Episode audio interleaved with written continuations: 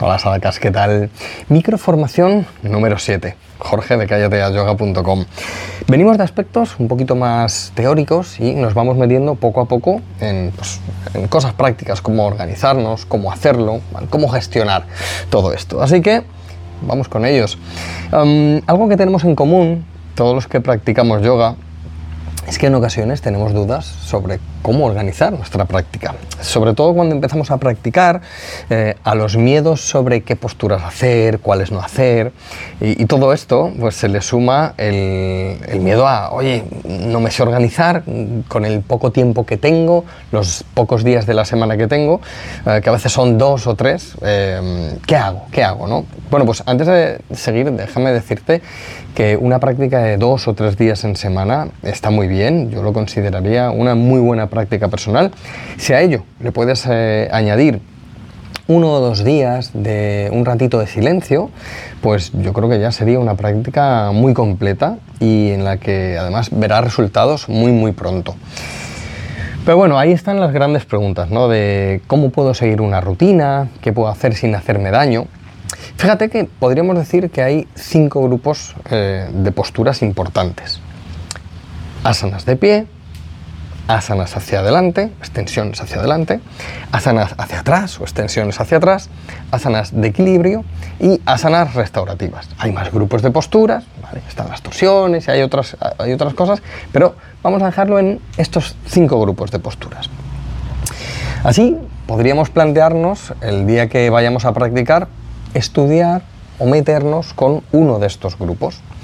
Si bien en una secuencia, evidentemente, se van a hacer posturas que también corresponden a otros grupos, ah, para que la sesión sea equilibrada, ah, nuestro objetivo principal eh, podemos decir que va a ser uno de estos grupos de posturas.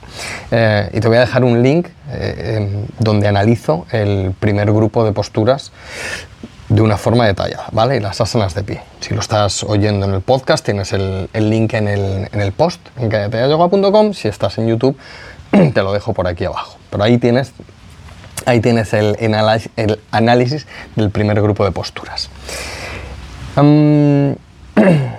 podemos hacer una sesión, por ejemplo, de una hora, que estaría genial, pero oye, si tienes menos tiempo, pues podemos hacer una práctica un poquito más ligera, haciendo unas cuantas torsiones, estirando un poquito las piernas, movilizando las caderas, así, bueno, pues por lo menos mantenemos la musculatura elongada y las articulaciones bien lubricadas, porque sí es verdad que en muchas ocasiones eh, nos planteamos siempre la práctica como eh, prácticas muy largas de dos horas, hora y media. Eh, yo mismo en el curso las lecciones las planteo de una hora y media, pero luego también planteamos rutinas, un montón de rutinas de 60 minutos, 45, 30, 15, porque a veces no se tiene todo el tiempo para practicar. Entonces, oye, una sesión de una hora está muy bien, si tienes un poquito menos de tiempo, pues también está bien y aquí pues tienes ideas para, para, mm, hacer estas clases.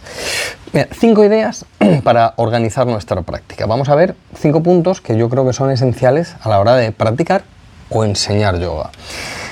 estos van a ser nuestros cimientos y, y, nuestro timón. Y además son aplicables a cualquier escuela y no se cierran en formas fijas, con lo cual está muy bien. Entonces, para organizar una práctica que nos motive, que nos transforme, deberíamos llevar a cabo los siguientes puntos. Uno, tener una idea clara de lo que vamos a hacer en nuestro ratito de práctica. Ya te digo, sea cual sea el ratito. Esto es lo que hemos visto antes, ¿no? Pues con los grupos de posturas y lo voy a desarrollar en microformaciones más adelante. Pero esta idea la tenemos que tener clara. ¿A qué grupo de posturas voy a atacar hoy? O sea, ¿qué es lo que voy a hacer hoy? Dos, pensar en los conceptos clave para avanzar.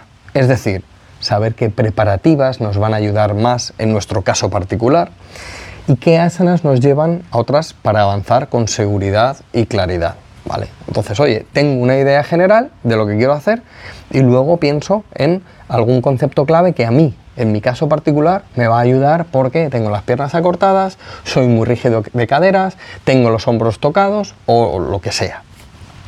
Tres, diseñar un objetivo o una estrategia a corto o medio plazo. ¿vale? Eh, aunque seamos novatos, em, tener en mente qué vamos a hacer en nuestras siguientes 3, 4 o 5 clases eh, nos permite tener claro qué vamos a hacer hoy, en el día de hoy, o sea, el punto uno. y en vez de ver que no podemos abarcarlo todo, porque podemos agobiarnos, ¿no? Con, ostras, hay muchos grupos de posturas, hay muchas cosas que hacer. Diseñar este objetivo de tres o cuatro clases nos permite tener muchísima más claridad y en vez de agobiarnos, pues va a ser al contrario, nos va a ayudar a segmentar y a clarificar qué estamos practicando. Punto 4. Potenciar lo que más nos cuesta al margen de la sesión, muy parecido al punto 2. Lo que pasa es que aquí lo que vamos a hacer es dedicarle un ratito concreto dentro de nuestra secuencia. Oye, vamos a hacer una secuencia de posturas X.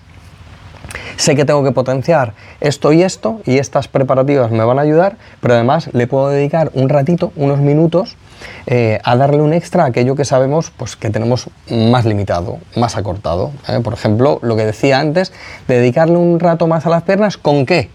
Pues con Supta Padangustasana 1 y con Supta Padangustasana 2, ¿vale? Entonces aquí ya lo vamos potenciando. Incluso antes de la clase puedo hacer unos minutos, aunque sean dos minutos con cada pierna, un poquito de, estas posturas concretas.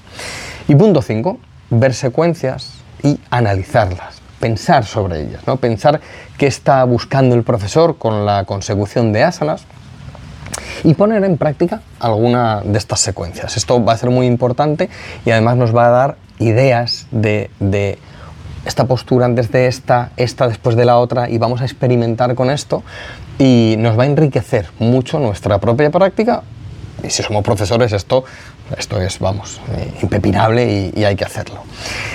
Dedicarle un rato a reflexionar sobre estos puntos nos va a ayudar a tener una práctica más fresca, más motivadora y sobre todo que nos llene de interés por mejorar poco a poco nuestro yoga. Como decía, voy a desarrollar estos puntos en microformaciones más adelante, cada uno de estos puntos. Pero bueno, eh, os dejo un enlace con 60 secuencias de yoga en abierto, podéis eh, verlas eh, completas. Cada secuencia tiene una explicación de la sesión el nombre de la postura, le acompaña su foto para que puedas practicar de manera ordenada y ver, por ejemplo, pues ese punto 5, ¿no? Bueno, vas a ver los, los, cinco puntos en cada una de estas secuencias de, yoga que, como te digo, si estás en el podcast, oye, vete a callateayoga.com, en el blog está esta entrada, tienes ahí el enlace, si estás en YouTube, te dejo aquí abajo el, enlazadas estas secuencias de yoga.